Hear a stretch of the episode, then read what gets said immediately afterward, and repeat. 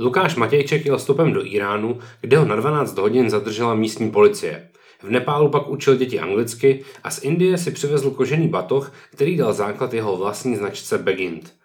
V nejnovějším díle Trejčou jsme si s Lukášem povídali především o cestování a o tom, jak se dá skloubit práce s výšlapem na třetí nejvyšší horu Afriky. Právě teď posloucháš Trejčou podcast. Pokud tě zajímají sneakers, streetwear, fotbal a rap, sleduj trejčou tečka cé zet. Čau, moje jméno je Radim a ty právě teď posloucháš další díl Trejčou. Mým dnešním hostem je můj kamarád, cestovatel, dobrodruh a zakladatel značky kožených výrobků Begint, Lukáš Matějček. Čau, Luky. Čau, Radima. Eh, jak se máš dneska, Lukáši? Výborně, dneska mám skvělou náladu. To je super. Hrozně rád bych se s tebou dneska chtěl bavit o cestování a určitě se to tak i stane, budeme se dneska hodně bavit o cestování, protože ty jsi procestoval zhruba čtyřicet až padesát zemí světa, což ve tvém věku to bude dvacet čtyři, říkám to správně? Yes. Tak to asi nemá úplně jako každý tolik procestováno jako ty. Ale já bych se chtěl dostat do té do té doby ještě předtím, než si poprvé vycestoval mimo republiku sám.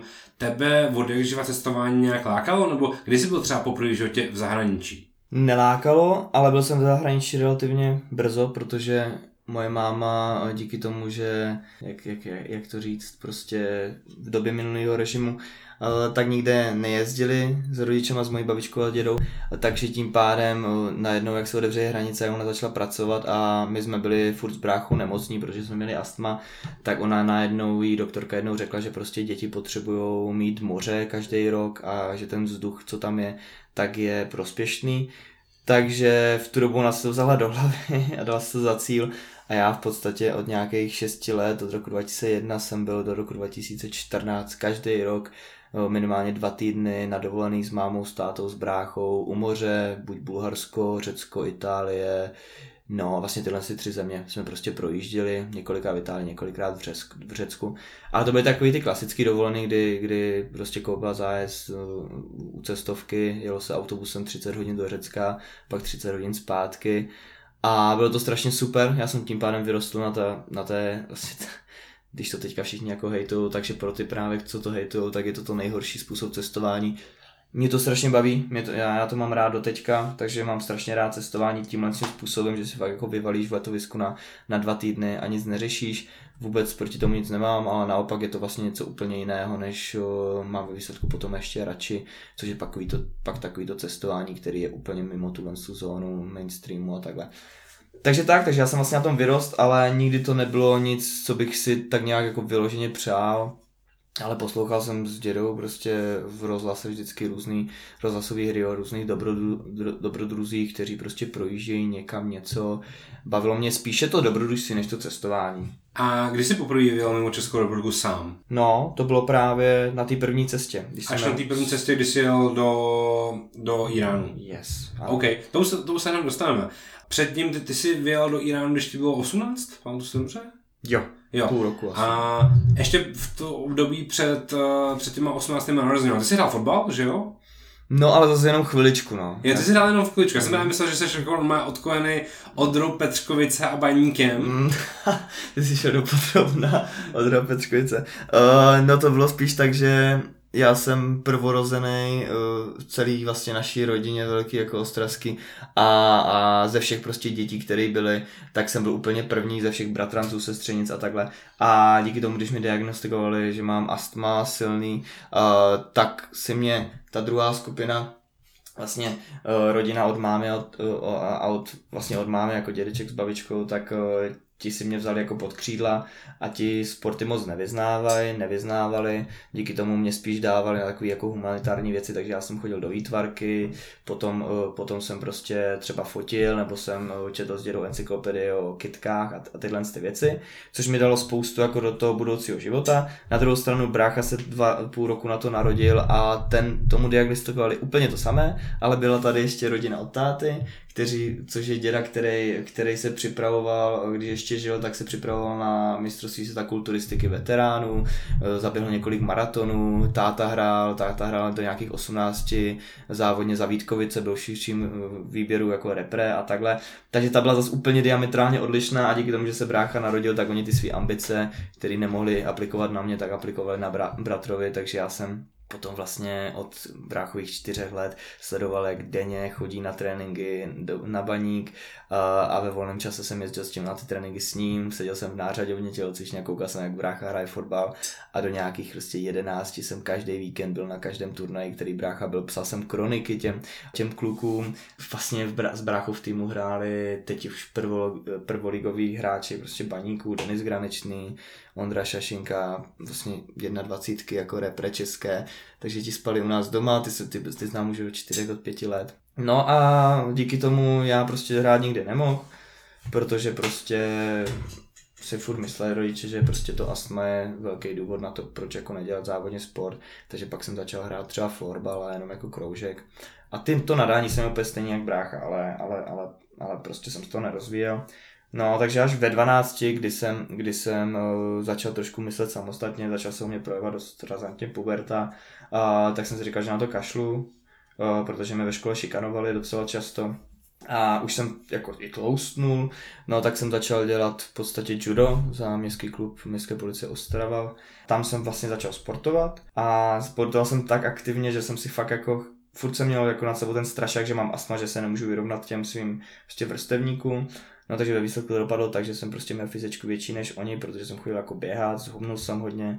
No a ve výsledku to mělo ten dopad, že jsem se vykašlal na střední, kdy jsem měl studovat architekturu na Průmce, protože jsem vlastně osm let předtím chodil do výtvarky.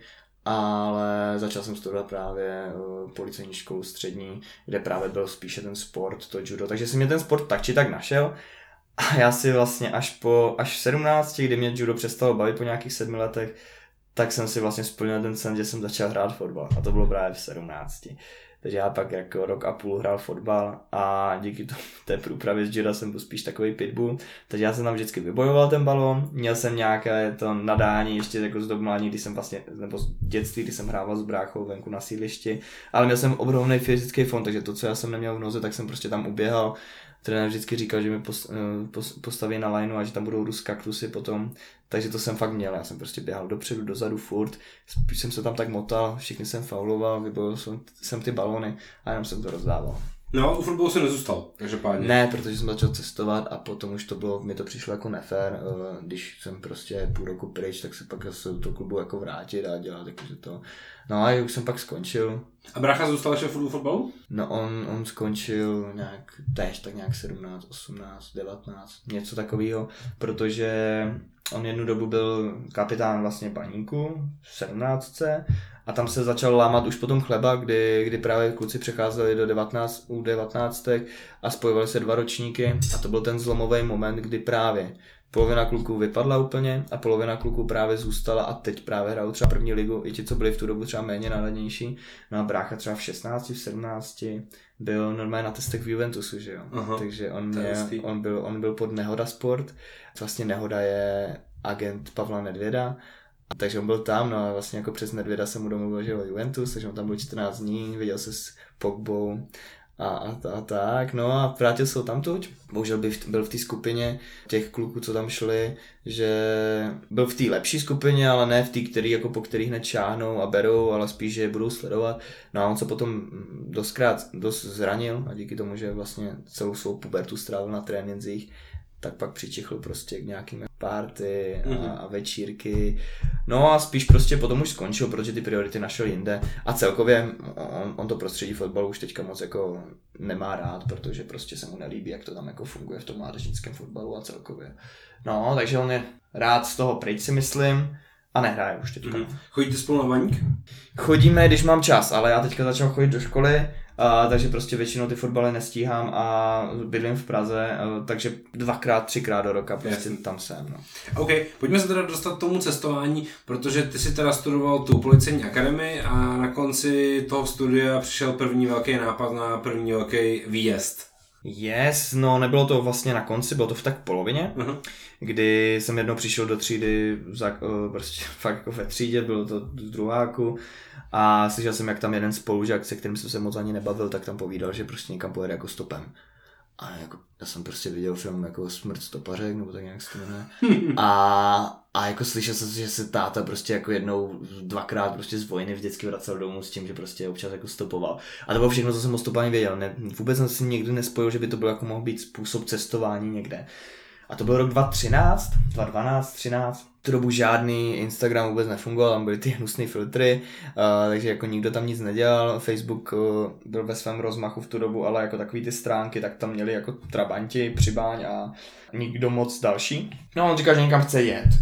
Tak já jsem to slyšel, šel jsem za ním k té lavici, tak jsme se o tom začali bavit, ve výsledku jsme se potom stali nejlepší kamarádi, protože jsme začali plánovat, že teda jako někam pojedeme.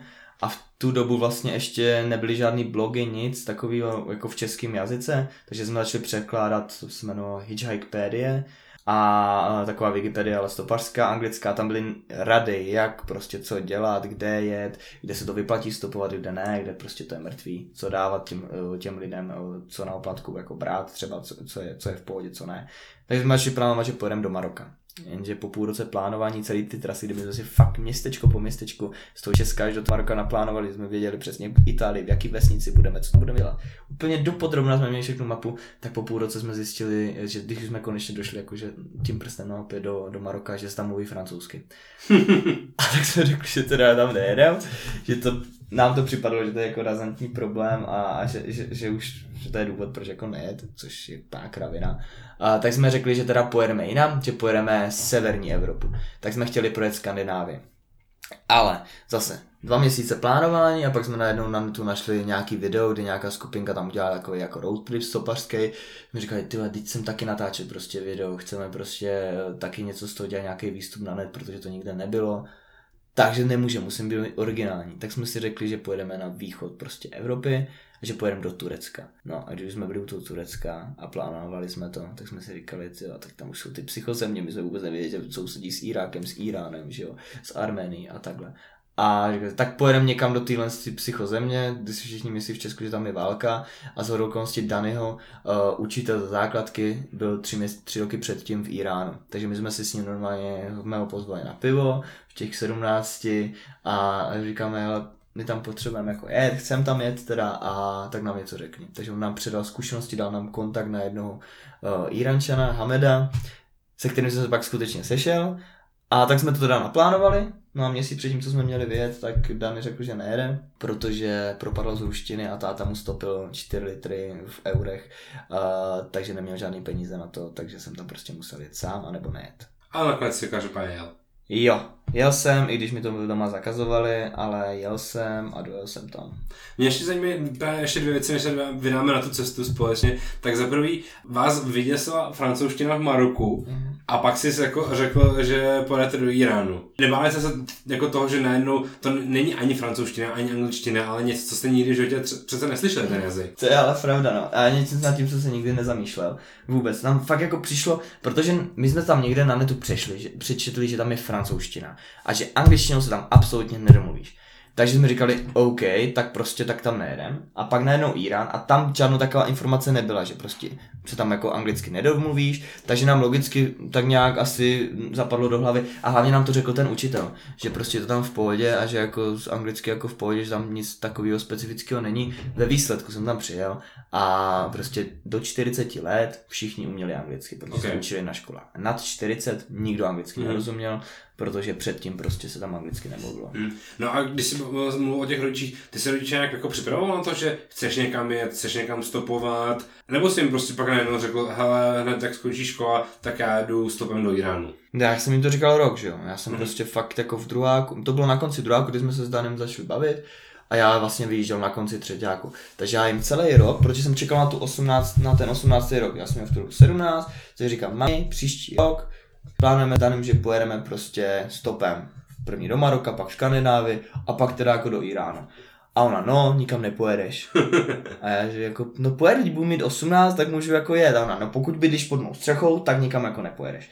No, načež furt doufala celý rok, že mi to přejde, že si to rozmyslím, že to ne, no, no a pak najednou byl den, kdy jsem stál jako s krosnou a že teda jedu, no takže brečela. Já jsem potom ve výsledku brečel už na slovenských hranicích a brečel jsem až na hranice s Iránem, to bylo, to bylo fakt peklo, to bylo hrozné. Jak dlouho vlastně trvala cesta z Ostravy do Iránu? Devět, devět, des, deset dnů. Řekni mi jenom ve zkratce, jaký to vlastně bylo v Iránu, protože Irán tě přivítal jednou hrozně smutnou zkušeností. Jo, já jsem přijel ty hranice a já jsem věděl, že v tu dobu musím mít vybraný peníze předtím, než tam pojedu, protože jsem měl informaci právě od toho učitele, že tam nefungují vůbec evropské karty, nedovolám se domů ani na roaming, prostě všechno je bloklý, mají tam všechno jako lokálně udělané. Takže já jsem si před hranicema vybral poslední peníze, co mi přišly zrovna výplata. Já totiž všechno utratil do té cesty, to je asi taky zajímavý říct, že jsem prostě tam jel asi s nějakýma tři a půl tisíci, čtyři tisíci, ty jsem přijel před hranice, ty už jsem neměl, a protože jsem je utratil. A takže mi přišlo dalších čtyři tisíce z brigády naštěstí ten den, takže jsem si vybral peníze a s těma čtyřmi litry jsem přešel ty hranice. No a přešel jsem je, řekněme, k večeru, takže já jsem potom nasedl hned do autobusu v tom Iránu, protože jsem si řekl, že v Iránu už budu jezdit busama, že předtím mi říkali, někdo mi řekl, že i stopování tam vůbec nefunguje v té zemi, že se za něho platí, takže jsem byl připraven na to, že tam budu jezdit jenom autobusy a že tak budu řešit i spaní, že budu vždycky v noci se přesouvat. No takže jsem si nasedl na obus, jel jsem celou noc a dojel jsem do města, kde jsem měl přestupovat na jiný bus a vlastně dojel jsem tam ráno, nějak kolem šestý. No a potřeboval jsem se dostat z jednoho terminálu na druhý, takže jsem vystoupil a to bylo strašně daleko, takže jsem si vzal nějakého lokálního taxikáře, který tam byl, který prostě na mě zavolal hned, že chce, jako, abych jel s ním a já věděl, že mi samozřejmě, protože jsem bílej, budou chtít jako natáhnout do cenu, protože si budou myslet, že nevím, jak to funguje. Já v tu dobu neměl ani vousy, mi nic ještě nerostlo, vypadal jsem tak jako dítě.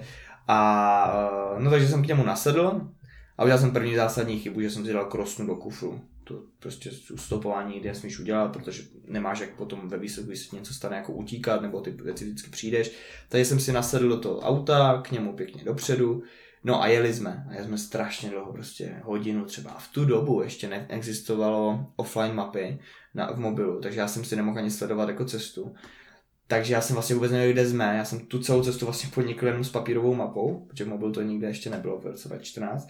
No a přijeli jsme třeba po hodině a půl na místo, které už jsem viděl třikrát za tu dobu, co jsme tam jezdili. Já říkám, to už je nějaký divný, říkám, zastav mi tady, já už na to nemám nervy, vyměním tě prostě a jako půjdu někam jinam a prostě dopravím se tam jinak. Tak na straně zasto- zastavil a říká, že chce nějakých devět set tisíc těch reálů v tu dobu, reály se to jmenuje tam. A já věděl, že mi má chtít nějakých jenom sto padesát tisíc, že mi chtěl fakt natáhnout. Říkám, ne, máš chtít tolik, protože jsem věděl, jak tam ty ceny jsou od toho učitele. Říkám, že takhle teda, a on ne, začali jsme se hádat, ve výsledku jsem po něm hodil těch sto padesát tisíc, vystoupil jsem jenom s brašnou uh, za ram- na rameni a že si jdu do kufru pro tu, pro, pro tu krosnu. No a on šlápl na plyn a ujel mi ze všim. Takže já jsem zůstal stát vlastně asi kolem osmi ráno v Iránu po dvanácti hodinách na, na silnici, v osmnácti letech, jenom s, s brašnou s foťákem, s pasem, s šedesáti dolary a s mobilem prostě v ruce, v jedním kalotech, v tričku, s jedníma trenkama, ponožkama, já jsem spadl na zem, na kolena, začal jsem brečet.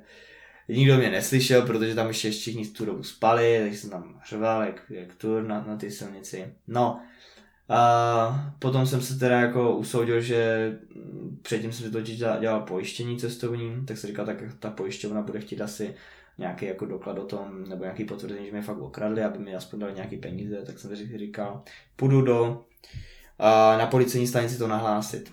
Tak jsem tam přišel. Stál jsem před tou bránou, ťukal jsem na ty dveře, tam prostě s věžem někdo ze samopolem prostě tam na mě čuměli. A pak mě odevřeli, viděli ubrečeného kluka malého s mobilem v ruce. Ten mobil v nich evokoval to, že jsem asi nějaký agent, takže mi vzali mobil, chtěli, ať odevřu galerii, tak jsem odevřel galerii. Tam na ně vyjeli prostě nahatého fotky přítelkyně v tu dobu. V spodním prádle. Zabavili mi mobil, zavřeli mě na dvanáct hodin. A já jsem se směřoval s tím, že se tam jako už jako zůstanu, že, že mi tam zavřou za nějakou pornografii nebo něco takového. No jak se to bavili? M- mluvili anglicky? No právě, nebo že ne, no. Snažil ses třeba kontaktovat nějakou ambasádu nebo tak? No právě, já jsem to vůbec nevěděl, že to můžu dělat v tu dobu, já jsem vůbec nic nevěděl v tu dobu. Takže já jsem vůbec nevěděl, že mám chtít, aby zavolali na českou ambasádu, že tam vůbec nějaká česká ambasáda je. Absolutně jsem nic takového nevěděl, takže oni mě zavřeli, já jsem tam začal brečet. Teď ti kluci, kteří tam dělali vlastně povinnou vojenskou nebo takovou jako policejní službu, jak u nás byla vojna kdysi, mm-hmm. tak oni tam takhle jako sloužili, tak ti mi ukazovali úplně jako kroutili hlavou, že je to úplně jako úplně v prdeli. Takže já tam byl ve dvanáct hodin úplně ve stresu, že už se o tom tu nikdy nedostanu, že fakt tam budou jako jim vadit ty fotky. No a konečně po dvanácti hodinách přišla překladatelka, který jsem anglicky mohl vysvětlit, že jsem chtěl nahlásit to, že mě prostě někdo okradl, že vím přesně místo, kde se to stalo, že jsem jim to chtěl říct, chtěl jsem je vzít na to místo a třeba to pachatele prostě najít, protože já jsem furt doufal, že, ten, že to krosnu dostanu, já jsem tam měl noťáz, tablet, stativ za dvacet litrů, spacák prostě, stan úplně, všechno fungl nově koupený, co jsem si pět let kupoval, že jako pojedu na nějaké dobrodružství, tak já jsem si to doma jako šetřil, věci za šedesát litrů a já chodil jako na brigádě, jsem dostal třeba dvojku, trojku za měsíc. Teď takhle jsem si to všechno jako spořil pět šest let a on mi to v jednom momentu ukradl, takže jsem se s tím nechtěl furt smířit. No a ty překládce jsem teda řekl anglicky, že jsem teda v roli poškozeného, a že tady jako, proč mě obvinují za něco. No, ta jim to teda řekla, konečně mi dali jako napít, dali mi nějakou bagetu. Ve výsledku jsem si myslel, že to je už jako konec tohle z toho a že jako mi pomůžou. Ale ne, oni za ten den svolali veškeré pohlaváry prostě z toho kraje Kaspického moře a Uh, přijeli tam, posadili mě do prostřed místnosti, dali tam kameru a teď byl jako velký, asi už pátý výslech a řekli mi, pane, proč máte v mobilu fotky, kde jste jako v maskáčích a ze zbraněma. A říkám, jaké fotky, co, co to, a oni říkají, jste jako nějaký agent nebo něco. A já jsem si uvědomil, že jak jsem studoval tu policejní školu, tak čtrnáct dní předtím, než jsem odjel na tu cestu, tak jsem byl na povinném střeleckém kurzu čtrnáct dní v Krkonoších se svojí školou, kde jsme prostě běhali po lese se samopalama, s airsoftkama, měli jsme mít maskače, takže já jsem tam měl starý německý Bundeswehr s německýma vlajkama i na čepce, v kukle, všechno a já jsem tam měl fotky z tohle, z toho, záběry ze střelnice a oni mi to tam tak jako ukázali a já jsem prostě seděl v Íránu uprostřed policejní stanice, kolem mě jako dvacet vojáků, nahrávali to na kameru a ukazovali mi, proč jsem tam jako v německé kukle a co to jako znamená. No tak jako ve výsledku jsem byl překvapený, pak jsem začal smát, už úplně doufal, říkal, tak to, z toho už se jako nedostanu. A řekl jsem, tak já budu váš kolega, teď já za, za rok maturuju, já budu jako policista, tak to je povinný střelecký kurz, to prostě tam takhle máme. No, takže ve výsledku let, teď bych už udělal tak, že bych samozřejmě žádné fotky takové mobilu neměl, všechny bych je měl smazané a choval bych se úplně jinak. V tu dobu jsem měl, je to šest let, pět let, sedm let zpátky už skoro. Já jsem osmnáct, vůbec nic jsem nevěděl. A, a tak, tak je to skvělá zkušenost přece, ne? Je to super, je to super historka, ještě k tomu oni se natočili. Oni jak mi kontrolovali veškeré ty věci, co jsem měl s sebou, já jsem měl asi dvě kamery, jeden foťák, všechno jsem to měl v té brašně a ta kamerka byla něco jak GoPro. A oni jak to prohledávali, tak omylem zmáčkli nahrávání, oni natočili prostě asi dvacet vteřin toho výslechu, takže jde vidět, jak se ten prostě kouká do, té, do toho objektivu, jak natočí mě, pak si natočí boty, pak to celý vypadne. A to všechno jako mám, mám to i na Faceu prostě zveřejili a to, no. Skvělý. Jak to, jak to tady ten příběh z té policejní stanice dopadnul? Dopadl tak, že fakt po těch dvanácti hodinách večeru mi koupili jízdenku normálně jako slušně prostě ti policisté do Teheránu, kde, jsem, kde, kde mi řekli, že prostě já jdu na tu ambasádu moji a tím to tam jako řeknu, co se stalo, že mi, oni mi jako nějaký potvrzení dát nemůžou, takže mi to má dát ta ambasáda. Takže v pohodě poslali mi na bus, koupili mi jízdenku, já jsem pak jel do Teheránu, na ambasádu jsem se vykašlal a jel jsem prostě cestoval po celém Íránu. Vlastně dva týdny jsem cestoval v jedných tenkách, v jednom oblečení. Mm-hmm. A bylo to to nejlepší, co se mi mohlo stát, protože v tu dobu, když už jsem neměl vlastně vůbec nic materiálního kolem sebe, stala se mi tahle zkušenost, tak jsem si říkal, že to už snad horší být nemůže. A konečně po dvanácti dnech té cesty jsem přestal denně bulet, přestalo se mi stýskat po domově, konečně jsem se začal užívat a fakt v tu dobu se ve mně asi probudil takové jako, do té doby to bylo jako nucený cestování, že prostě fakt jsem si řek, něco naplánoval, vy, vykvákal jsem to do světa, udělal jsem facebookovou stránku a vlastně jsem to vlastně ani nikdy dělat nechtěl. Tam mě to tak, tam je to jako se vrilo pod kůži a já prostě čtrnáct dní cestoval bez ničeho a spal jsem u místních lidí, kteří mě prostě hostili, po každou noc jsem spal někde jinde, no až jsem měl den odjezdu, tak jsem zašel na tu ambasádu, řekl jsem, co se mi stalo, ať mi dá nějaký to potvrzení, ať, ať z pojištění dost, pojišťovny dostal nějaký peníze. No, a já jsem domů. Potom, co jsi uh, přijel do Teheránu, jaký byl tvůj nejlepší zážitek z Iránu? Poté, co jsem přijel do Teheránu, to bylo všechno takový intenzivní, to bylo, fakt to bylo úplně jiný svět, takže na mě, na mě všechno působilo, působilo skvěle, ale já jsem se právě sešel s tím Hamedem, který mi dal, na kterého mi dal kontakt ten učitel. A já jsem u něho byl asi čtyři pět dnů, jezdili jsme na koních, jezdili jsme se, s motorovým člunem na, po Kaspickém moři, prostě trávili jsme spolu jako spoustu času, takže i ten čas s tou rodinou tam byl super, ale celkově ty města byly, jako, byly, byly krásné, Isfahan se to jmenuje, jo, Jást a tyhle ty města, prostě super a hlavně by bavila ta gastronomie místní. Já jsem v životě nejedl jako lepší, lepší jídlo do té doby a pořád u mě platí, že mám nejradši indickou a iránskou kuchyni. Mm-hmm. Uh, Přesuneme se teda o další tři, dva, uh, myslím, že dva roky dál, kdy jsi se vydal na další cestu a to byl Nepál a Indie? Rok dál. Rok, rok dál. Jasně, to bylo po maturitě právě. Proč zrovna Nepál? Proč zrovna Indie? To, to už podle mě bylo jako v době, kdy Nepál a Indie už byly celkem jako známý místa, že tam i v mém okolí bylo víc lidí, kteří třeba jeli do Nepálu nebo uh, chtěli procesovat ty Himaláje. To, to by jak to někdo inspiroval nebo jak tě napadlo zrovna Nepál, uh, Nepál a Indie?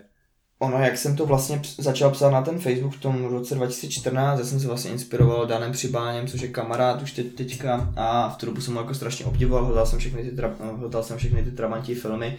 A teď jsem to začal psát na ten Facebook a když jsem teda dojel tu cestu po tom Iránu, pak jsem udělal nějaké pár jako přednášek o tom cestovatelských, no tak v tu dobu mě sledoval jeden učitel, vlastně ředitel jednoho, jednoho gymnázia v Nový Pace, ten mi napsal, že teda má pro mě takovou jako nabídku, že zná o, hlavu neziskové organizace v Nepálu, která by mi mohla zprostředkovat to, že bych tam prostě třeba tři měsíce učil jako dobrovolník angličtinu děcka ve škole a o, měl bych za to prostě jídlo a ubytování. Což tu dobu, kdy já jsem se vlastně vrátil z té cesty po tom Iránu, rok jsem potom vlastně jako jenom pracoval, chtěl jsem, chtěl jsem furt o, na nějakou cestu jet, takže u toho, co jsem se učil na maturitu, tak jsem ještě pracoval, sbíral peníze a hledal jsem, kde bych teda mohl jet. A chtěl jsem z toho dělat zase takový nějaký projekt s přesahem, že to nebude jenom, že prostě někam vyjedu, ale že tu cestu nějak nazvu, že z toho pak udělám přednášku, že z toho třeba napíšu knížku nebo natočím nějaký film nebo něco takového. Takže jsem přemýšlel, co by mohlo být jako zajímavé i pro ty čtenáře na tom Facebooku. No a furt se nemohlo na nic přijít a najednou přišlo tohle ta nabídka, že teda někoho zná, předal mi kontakt, já jsem tomu člověku, tomu Nepálci napsal a ten mi vlastně jenom odpověděl, jo, úplně v pohodě, kdy přijedeš, pošli mi jen číslo letu, všechno zařídím.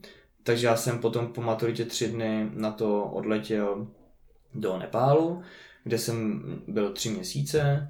Učil jsem tam děcka ve vesnici angličtinu jako dobrovolník, no a pak další tři měsíce jsem cestoval po Indii, protože jsem si řekl, že zkusím prostě být v zahraničí půl roku. V Indii jsi cestoval stopem zase? Mm-mm. Já jsem v tu dobu fakt to stopování úplně přerušil. Vlastně celou dobu jsem cestoval jenom tou místní dopravou, takže buď autobusy nebo vlaky, uh, no, těma lidma. Okay. A pojďme se přesunout uh, do toho, že co jsi objevil v Indii. V Indii jsi objevil první batoh, který tvůj život ovlivnil trošku víc, než jsi možná na začátku myslel. No, zásadně bylo i to, že já jsem vlastně neměl vůbec žádný peníze, já jsem odletěl na to půl roku prostě z dvacet tisíc korun a protože jsem si říkal, že prvního čtvrt roku neutratím nic, když tam budu dostat jídlo a budu mít kde bydlet zadarmo za to učení, takže jsem do té Indie potom jel nějakýma sedmnáct tisíci a měl jsem tím pádem fakt jako na den tolik, že jsem si mohl zaplatit teda tu dopravu a potom jako třeba pět banánů denně a ani vodu jsem si nemohl koupit, protože jsem si napouštěl prostě z těch mých veřejně dostupných tanků s pitnou vodou. No a já takhle prostě na blind úplně low cost dojel do městečka Jaisalmer, které je uprostřed Thárské pouště, blízko pákistánských hranic na západě Indie. To celé město žije výrobky z kůže. Žijou tam kožené výrobky vlastně z kozí kůže, turistům to prodávají s tím, že to je velbloudí kůže, ale všichni víme, že to je prostě kozí kůže. No a tam v jednom obchůdku, který když jsem procházel tím, tím městečkem, tak mě tam zaujal na, na, na zdi pověšený batoh, který se mi fakt strašně líbil, byl originální, byl takový ještě jako retro a já mám rád takový hezký věci, které na těch cestách jako najdu, které jsou jako vkusné a dali by se jako použít i, v, i, i u nás jako doma. A tam jsem viděl ten batoh, tak jsem tomu Indovi, co tam šil, potom něco na zemi zrovna, tak jsem říkal, hele, že kolik stojí ten batoh, že bych se ho chtěl koupit, a on, že není na prodej. A říkám, no a dobrý, no tak to, a on hned dodal, že by mi ho ušil úplně ten stejný, na počkání do večera, že jestli mám čas, tak ať se tady jako, jako zdržím, že mi ho ušije. No takže já jsem si sedl na bobek a sledoval jsem, jak šije batoh. Večer jsem měl svůj vlastní batoh, který jsem si koupil, pak jsem sice tři, tři dny jako vůbec nic nejedl, protože jsem potřeboval ten bačit prostě zase srovnat, ale měl jsem batoh, kožený, ručně vyráběný, a který jsem si dal do krosny, tři měsíce jsem ho nevytáhnul, pak jsem přiletěl do Česka a dva roky jsem ho nosil. Tak. A to bylo to, že já pak ho v Česku dva roky nosil, spousta lidí mi ho buď chválilo, ale taky spousta lidí mi ho hejtilo, že prostě jako co to je, zvláště jako v Ostravě, kde prostě jako když si neměl Adidas plátěnej batoh, tak, tak prostě jako nic moc. Ale mě vždycky bavilo prostě nějak být jiný nebo vystupovat, odlišit se, mnohdy jsem to dělal takovými trapnými způsoby. Ale to byl jeden, tohle to byl zrovna jeden z těch dobrých. No takže jsem ho nosil a dva roky na to, když jsem pověsil cestování na nějakou dobu na hřebík, protože mě přestalo absolutně bavit a odšel jsem se do Prahy z Ostravy, začal jsem pracovat, tak jsem po třech, čtyřech měsících v práci, jsem vlastně vlastně tiskl fotky ve fototiskovém studiu, rámoval obrazy a takhle, tak jsem si řekl, že vlastně mě ta práce jako baví, ale že si nedovedu představit celý život žít s představou, že nebudu mít svobodu v tom, kdykoliv, kdekoliv jako odjet, pracovat odkudkoliv, nebo mít nad sebou ten bič prostě čtyřech týdnů dovolený a jako vlastně jako všechno. V tu dobu fakt já jsem nikam vycestovat nechtěl. Jenom jsem si myslel, že se k tomu jako zpátky někdy vrátím, že se mi ta touha jako zase někdy obnoví. A že to je dočasný, což, což bylo správné mínění. A já jsem začal přemýšlet, jak bych se teda mohl živit, aniž bych potřeboval být na určitém místě. Takže jsem si řekl, že buď teda využiju toho, že už jsem trošku známý v té cestovatelské obci a že uh, mám nějaký, nějaký jako fanoušky nebo sledovatele, že pro ně začnu psát nějaký články a začnu jako vydělávat tímhle tím způsobem pěti kilo za článek pro někoho, ne, jak to prostě do té doby dělali nějací blogeři a takhle, tím se jako trošku živili, nebo že budu prostě přes ty své prochliky pro, prodávat něco, což se mi absolutně nelíbilo, mě, mě nebavilo psát na zakázku, já jsem všechny články, které jsem vždycky napsal, tak jsem dělal úplně s donucením, pak jsem to už jako odmítal, nebavilo mě to. A vždycky, když jsem psal, tak jsem chtěl psát tak, že zrovna mám ten pocit, že chci něco napsat, tak to píšu a ne to dělat jako na objednávku. Takže jsem říkal, že tohle to teda nepůjde, ta blogerská činnost. Uh, živit se přednáškama ve výsledku, potom mě taky, uh, jsem si řekl, že to jako není ono, že občas udělám nějakou přednášku, jo, ale že mi to nebaví natolik, abych, abych se tím jako mohl živit.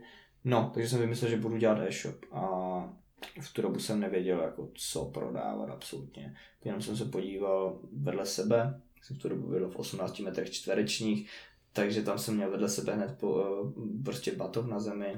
Koukal jsem se na něho a říkám, tyjo, tak jo, tak, tak teda jo, zkusím to tady, zkusím tady prodat. Zna, zavolal jsem bráchovi do Ostravy, ten zašel do mého kumbálu, kde dva roky nikdo nebyl, našel padesát vizitek, které jsem si v tu dobu jako ještě dovezl z Indie, všechny mi je vyfotil, poslal mi je a já jsem se pak procházel WhatsAppem a hledal jsem prostě tu vizitku na toho Denise, který, který mi ten batoh ušel. Našel jsem ji, napsal jsem mu mail a on mi asi za tři dny odpověděl, že si mě pamatuje a že co, co teda jako chci. Tak jsem mu napsal, že mě pošle nějakých deset různých druhů batohů. Za všechny své peníze, co jsem do té doby měl jako našetření na nějaké budoucí cestování, tak jsem dal za fakturu, za dopravu a za výrobu. A měsíc na to jsem měl deset kousků v Česku. Jaká byla ta první představa uh, toho, co se bude dít? Jakože čekal jsem na těch prvních deset kousků a pak si začal přemýšlet nad tím, budu prodávat batohy nebo tašky, nebo co vlastně jako budu těm lidem tady dál jako prodávat. A jaká byla ta představa jako toho online biznesu? Jak jsi to jako v té jako předpokládám jako relativně naivní hlavě jako představoval. Totálně naivní. Já jsem fakt chtěl v tu dobu jako udělat to, že ty batohy dostanu. A že to není tak, že to jsou jako jenom nějaké prototypy. Že to jsou už kusy, které já budu dávat rovnou těm zákazníkům. A že já je jako prodám, otočím a za tu marži koupím stejný počet a ještě trošku jako víc. A zase hmm. otočím to a zase a zase. A, a takhle, protože jsem žádný už peníze další neměl. A nechtěl jsem do toho biznesu prostě cpát někoho dalšího, protože jsem to chtěl dělat to jako jenom moje. A protože jsem si to celý jako namyslel sám a bavilo mě to. No, jenže potom to samozřejmě došlo a já měl takovou jako naivní představu, že si zaplatím měsíc na ShopTetu, tam si naházím nějaký fotky a, a tohle bude to jako hotový. No ale v tu dobu, prostě já nevím, jestli osud, nebo, nebo co to je, nebo štěstí, nebo náhoda. Oslovil mě Vasky, což je vlastně firma kožených bot ze Zlína, majitelem je vlastně Václav Staněk. A Vasky mě oslovili s tím, že zrovna začínají dělat ambasadorský program a že ten člověk, který to dělal, Zdeněk Šemro, takže, takže ten to má na starost a ten mě zná, protože hrál s bráchou fotbal kdysi za Baník. A že je ten, který prostě mě dva roky sledoval, nebo tři roky sledoval na cestách a že prostě když si jako řekne český cestovatel, takže se mu hned vybavím. Takže jsem měl být první, kdo bude chodit po světě v cestovatelských botách jménem Vasky. Takže mě oslo... V době, kdy ty si úplně rezignoval na cestování. Úplně, já jsem právě v tu dobu řekl, že cestování nechci vůbec dělat, ale myslel jsem v tu dobu jako hodně na sebe a já říkal, tak zadarmo boty prostě co čtvrt roku. I když už jako Denkovi to nebudu říkat, že končím cestováním, ale tak si jako plácem. Tady jsem si řekl, že teda jo, že občas vyhodím nějakou fotku a nebral jsem to vůbec odpovědně, takhle bych vůbec nechtěl, aby přemýšleli naši ambasadoři, ale tu dobu, tu dobu jako nemám jako čistý svědomí s tímhle. Takže jsem si řekl, že teda jo. No a Zdenek pronesl legendární větu na konci téhle schůzky a řekl, což kdyby to neřekl, tak podle mě se už nic, tady ani nesedíme teďka, kdyby to neřekl. Takže řekl to, že no a jestli máš nápad na nějaký vlastní projekt, tak ho řekni, Vašek, jako majitel Vasek, je zrovna ve stádiu, kdy chce prostě podporovat něco dalšího, a, tak kdyby ti prostě něco napadlo, tak to prostě řekni a můžeme se o tom pobavit. Ale ty jsi přesně v tu chvíli měl nápad s e-shopem a byl se na úplně jeho začátku. Já vlastně měl v tu dobu jako měsíc v hlavě, měsíc jsem měl vlastně ty produkty doma, měl jsem celý v hlavě, přemýšlel jsem, jak to teda udělám. A nebo možná jako chvilku, týden třeba, já jsem fakt už, ne, já jsem měl jako ceník sestavený, nic víc jako nebylo, to bylo fakt jako v poč- úplně v plenkách a teď mi jako hned bliklo prostě do hlavy ty, ty batohy.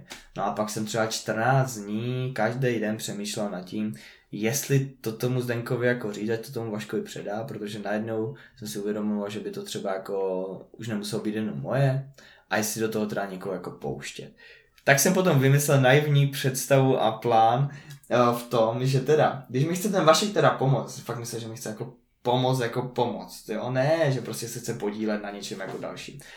A tak jsem si řekl, no tak jo, tak teda Zdenku, já chci pomoct tak, že vám poskytnu těch mojich deset výrobků, co tady máme, na nějaké vaše focení, protože se mi strašně líbí ty vaše fotky, jak to tady vypadá, jak to komunikujete a tohle. A já vám to teda dám. Vy budete mít cool batohy na těch svých modelech, což je super přece, a vy jim poskytujete ten vizuální materiál, ty fotky a ty videa. To je všechno, co od vás chci za tu pomoc. Nic víc. Tak ten jako Zdenek to jako řekl tomu Vaškovi, no a Vašek jako zkázal po Zdenkovi za pár dnů, že jako fajn, že se mu to budeme to dělat spolu. Takže Vašek do toho biznesu chtěl jít s tebou. V tu chvíli řekl jsi, je to jako skvělá zpráva, že někdo mě chce podpořit v biznesu, nebo si víc přemýšlel nad tím, že už to možná nebude jenom podle tebe?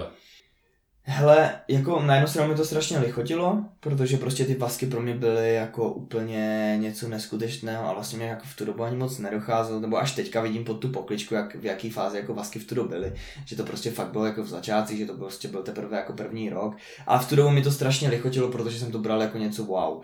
Ale na druhou stranu právě jsem měl ten vykřičník nad sebou, že, že jako přijdu o to, že to je jako moje a, a bál jsem se toho, Vaška jsem v životě neviděl, ale výsledku my jsme se opravdu fakt jako sešli, pamatuju si to u Národního divadla v nějaký salatorii a tam jsme se sešli poprvé a už jsme vymýšleli název a domlouvali jsme se, že ten den, kdy jsme se sešli, vlastně bylo poslední, poslední den přihlášení Begindu do týmové rozjezdy, který Vasky rok předtím vyhráli. Mm-hmm. Takže my jsme vlastně vymysleli celou business strategii na úplně první schůzce a na druhé schůzce už, bylo, už to bylo tak, že jsme se scházeli u notáře a i se Zdenkem, který mu jsme řekli, že teda do toho půjde i s námi, protože vlastně nevidělo toho propojení, tak vlastně nic jako sání s Vaškem neznáme. Takže my tři jsme v, u notáře týden na to podepisovali vlastně už to, že už bude firma a že máme tyhle a tyhle podíly, takhle a takhle to bude a zakládali jsme firmu. Jaká byla první objednávka už pod značkou Begint? Hele, jako jedna z pěti objednávek byla od, uh, od vlastně známý osobnosti na Instagramu Annie Songe, se, se čte.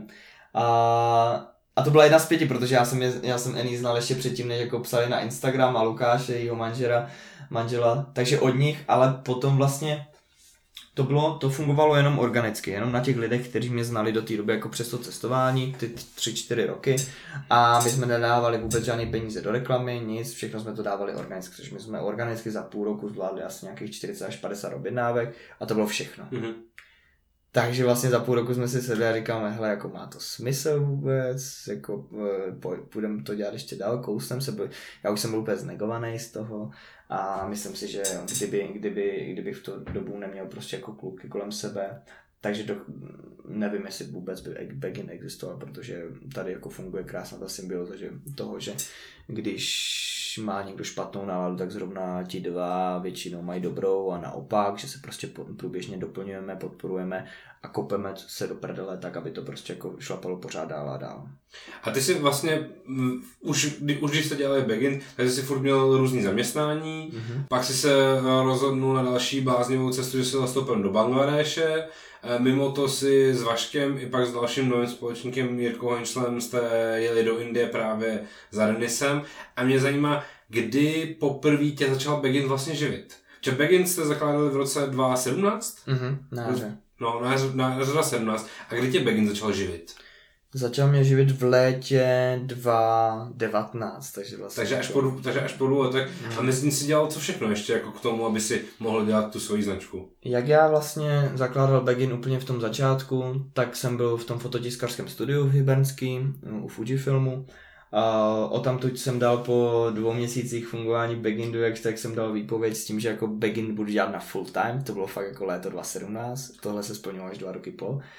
Ale myslel jsem si, že teda už tu dobu jako budu moc se tím živit, takže jsem dal jako vítězoslavně výpověď, užil jsem si krásně léto za našetřené nějaké peníze s tátou, no a pak byla ta realita toho, že samozřejmě to ještě nebylo v takové fázi, aby mě to živilo, ale zrovna se mi v tu dobu zval kamarád, že hledá asistenta produkce do televize Barandov, kde dostal nabídku točit seriál, který měl v tu dobu jako potenciál, nebo chtěli to udělat tak, jako je třeba Ulice a takhle. Ten seriál bylo, když jsem měl třináct dílů, tak to stále, to bylo strašný. Ale já teda začal pracovat na Barandově, z asistenta produkce jsem potom povýšil na produkčního, zůstal jsem tam půl roku.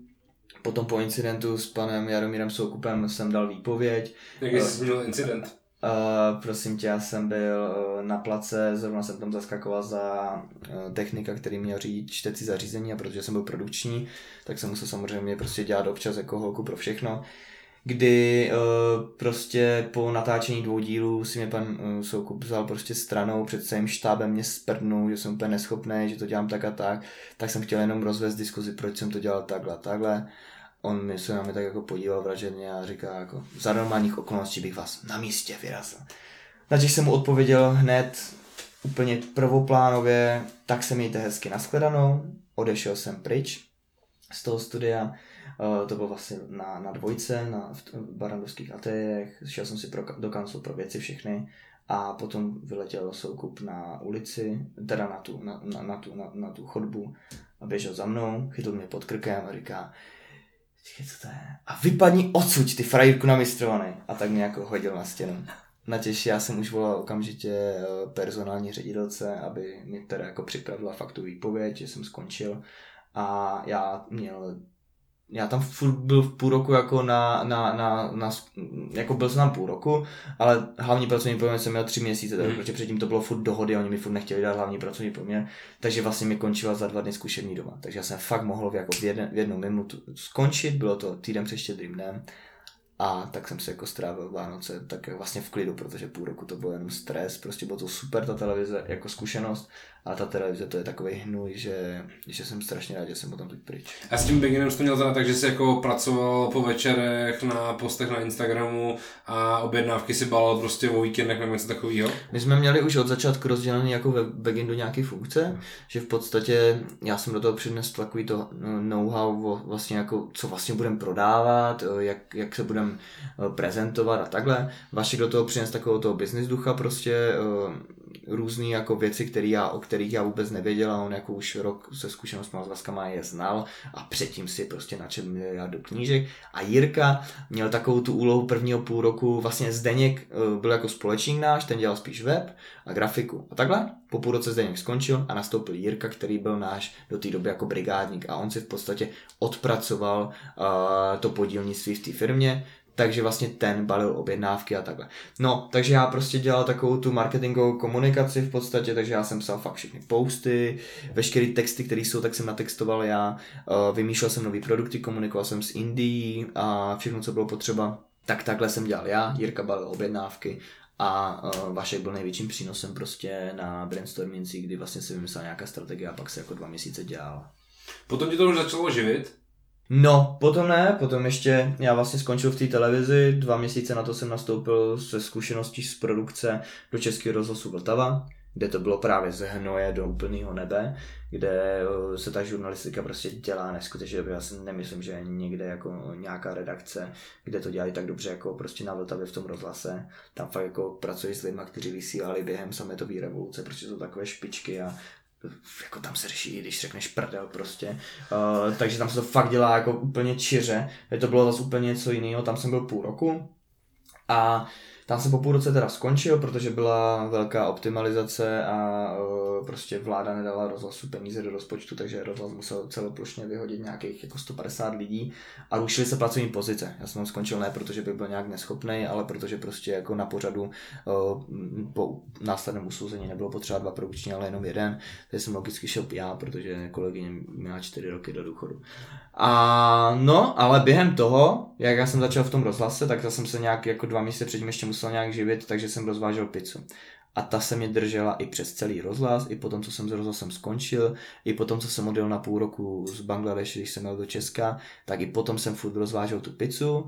Občas jsem ještě rozdával na Václaváku lístky do klubu, že jsem prostě pozýval turisty do klubu. Takže já jsem prostě, ně, jako fakt tři měsíce byly takový, že já jsem ve čtyři ráno stával do rozhlasu, já jsem končil v jedenáct dopoledne. Vlastně v jedenáct třicet mi začínala směna v pice, kdy jsem rozvážel do nějak do, do sedmi do večera. Jel jsem rychle domů, šel jsem si na půl hodiny zaběhat a v osm večer mi začínala směna v tom klubu, kde jsem rozdával lístky do půlnoci, byl jsem v jednu doma a ve čtyři jsem se stával.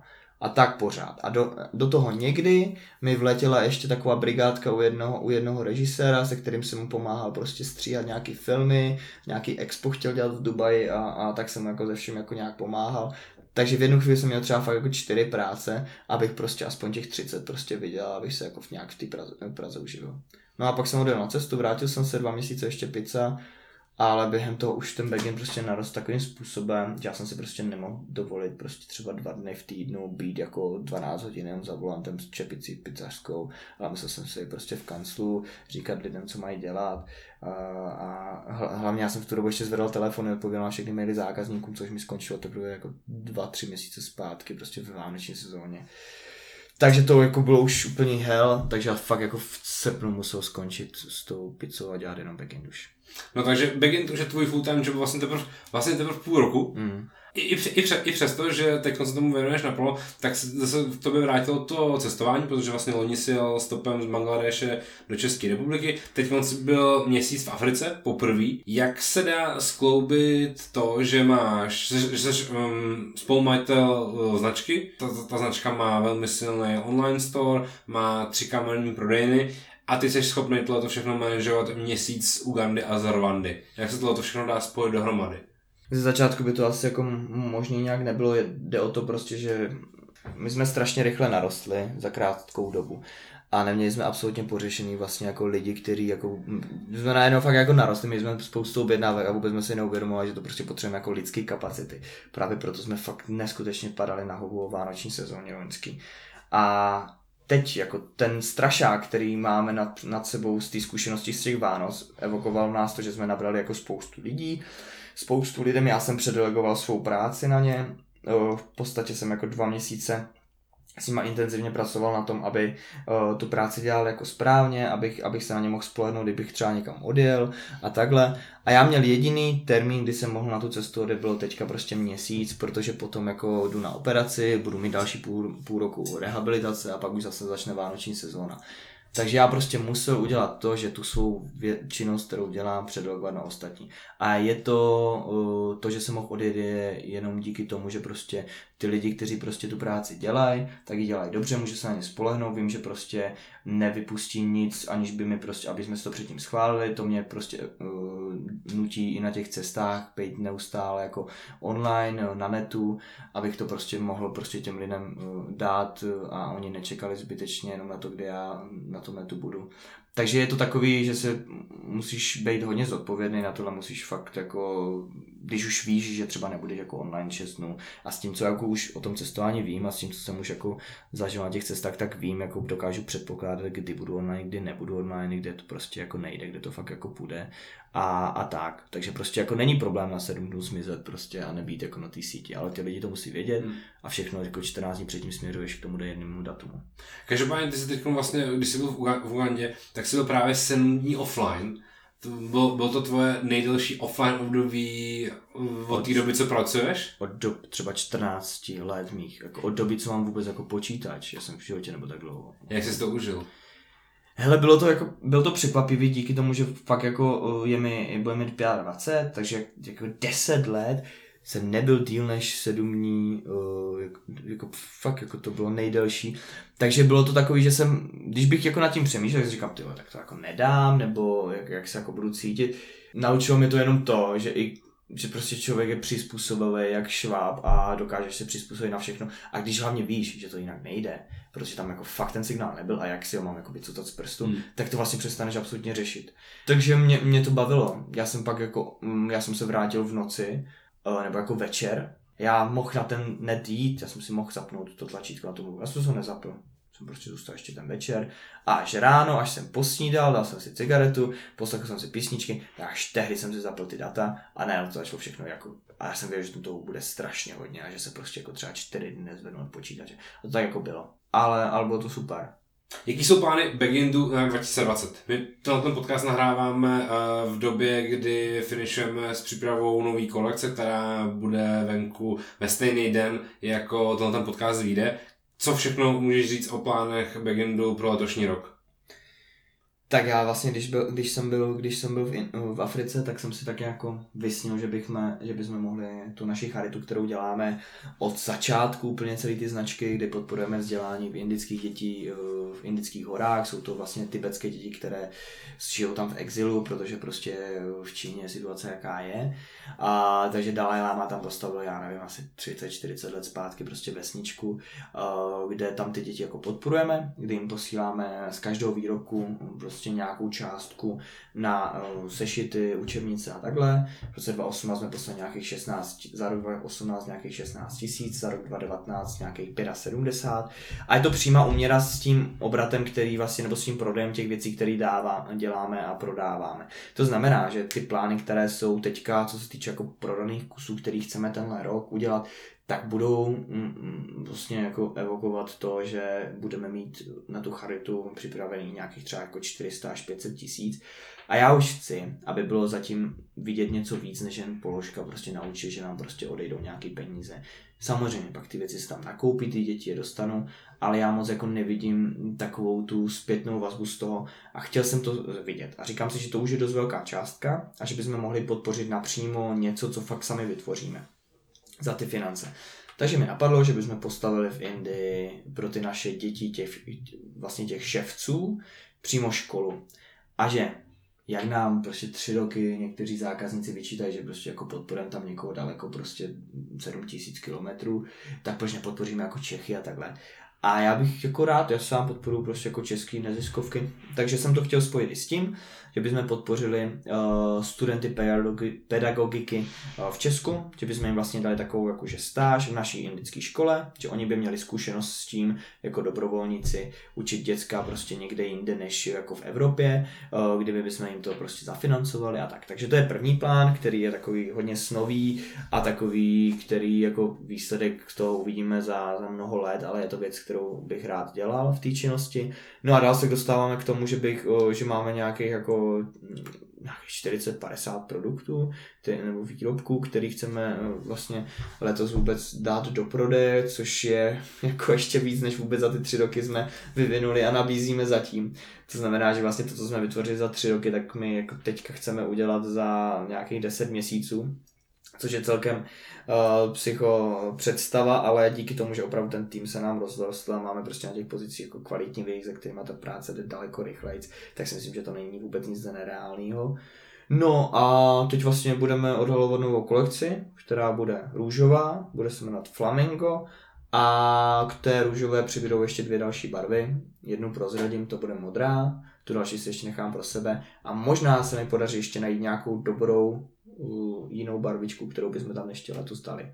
No, takže nějakých osm kolekcí, padesát, čtyřicet, padesát produktů, dvě nové barvy.